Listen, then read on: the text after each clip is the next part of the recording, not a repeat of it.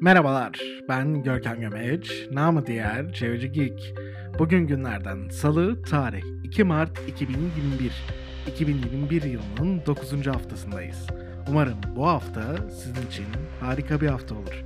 Şimdi gelin beraber bu haftanın öne çıkan Südevi Kalkınma ve Çevre Dostu Yaşamında kuran haberlere bir göz atalım.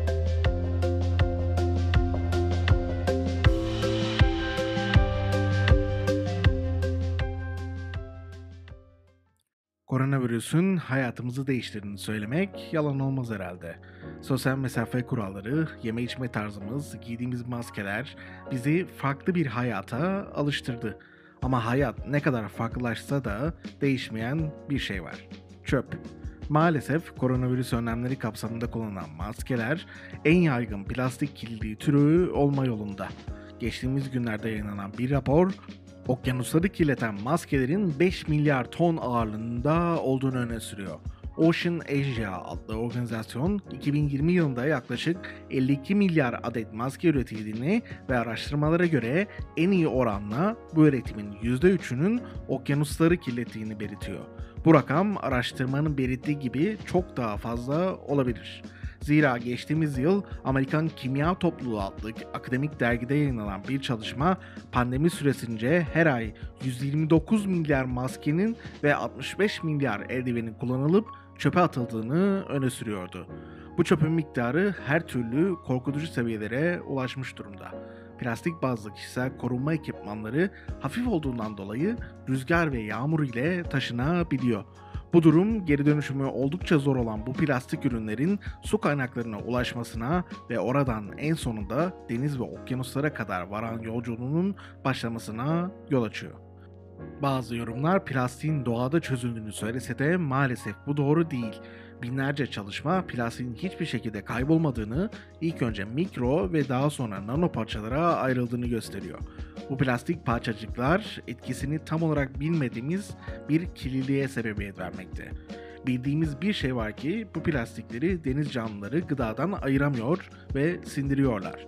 Boyutları ne olursa olsun dev bir balinadan en minik zooplanktona kadar neredeyse tüm deniz canlılarının sindirim sisteminde plastik bulunmakta. Mikro ve nanoplastiğin tam etkisini bilemesek de plastik atıklar parçalara ayrılmadan çok daha önce balina, yunus ve büyük balıkların midesinde birikiyor ve onların hayatını kaybetmesine yol açıyor. Sindirim sisteminde plastik olanlar sadece deniz canlıları değil, neredeyse tüm canlılar, insanlar da dahil olmak üzere bu durumdan etkilenmiş durumda. Araştırmalar ortalama bir insanın her hafta bir kredi kartı büyüklüğünde yani yaklaşık 5 gram plastik yuttuğunu ortaya koyuyor. Bu plastiğin neredeyse hepsi tükettiğimiz gıdadan gelmekte.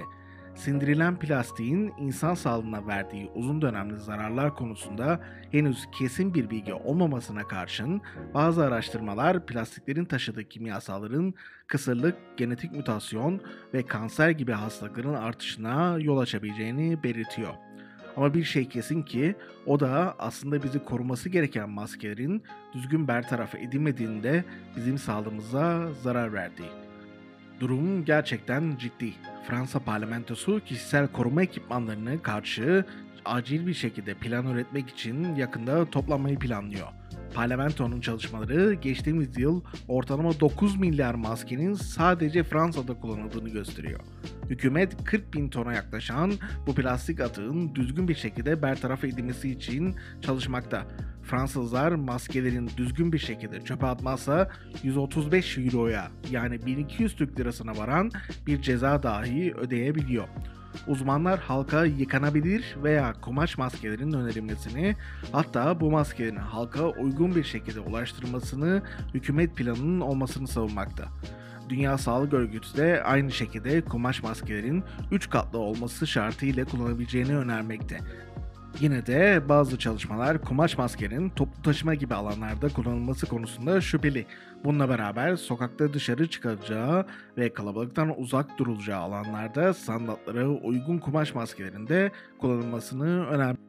Koronavirüs ile mücadelemiz bir yıl daha sürebilecek durumda. Bu sürede daha büyük bir plastik kirliliği yaşamak istemiyorsak alternatiflerin en verimli ve sağlıklı bir şekilde kullanıma sunulması şart. Haftanın öne çıkan bu haberlerinden sonra gelin diğer gelişmelere kısa kısa bir bakalım. Türkiye'de bir ilk Ankara Büyükşehir Belediyesi dizel bir otobüsü elektrikliye çevirdi.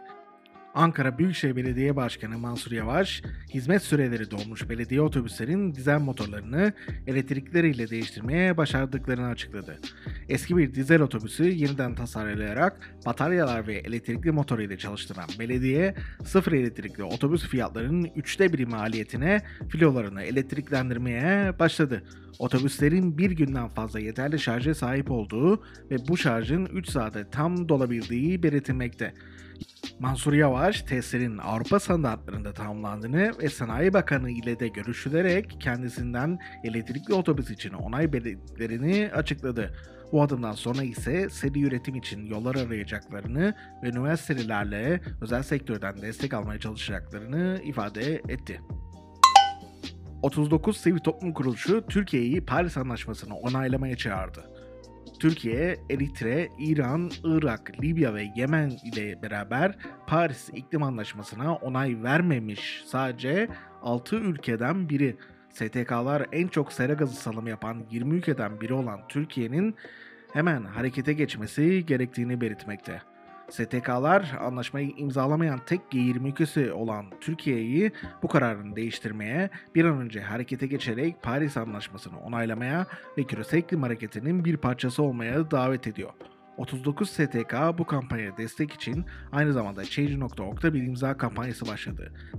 Siz de bu imza kampanyasına destek için change.org slash Paris'i onayla adresine giderek imzanızı verebilirsiniz. Dünya Doğayı Koruma Vakfı'nın yani WWF'in yeni raporu biyolojik çeşitliliği ve balıkçılığı kurtarmak için Akdeniz'in en az %30'unun korunması gerektiğini öne sürüyor. Şu an Akdeniz'in %9,68'i korunmakta ama bu rakam denizin geleceği için yeterli değil. Bununla beraber bu alanların da sadece %1,27'lik bölümü iyi yönetilmekte.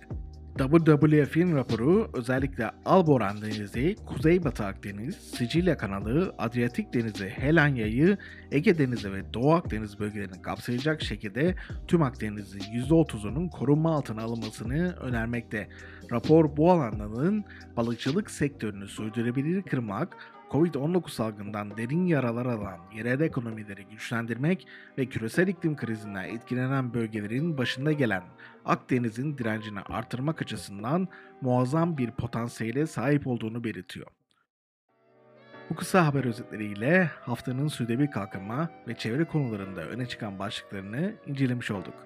Bu ve benzeri gelişmeleri daha yakından takip etmek ve çözüm önerilerini öğrenmek için beni yani Çevreci Geek'i de takip etmeyi unutmayın.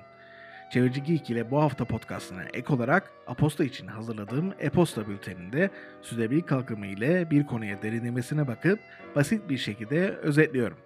Derin bakış başlığı altında yaptığımız bu incelemelerde bu hafta doğada çözünen plastik gerçeğini hep beraber keşfedeceğiz. Aposto ile beraber düzenlediğimiz Çevreci Geek bültenine ulaşmak için apostonews.com adresini ziyaret edebilir ya da sosyal medya kanallarımda bulunan linkleri tıklayabilirsiniz. Kendinize ve çevrenize çok iyi bakın. Sevgiler.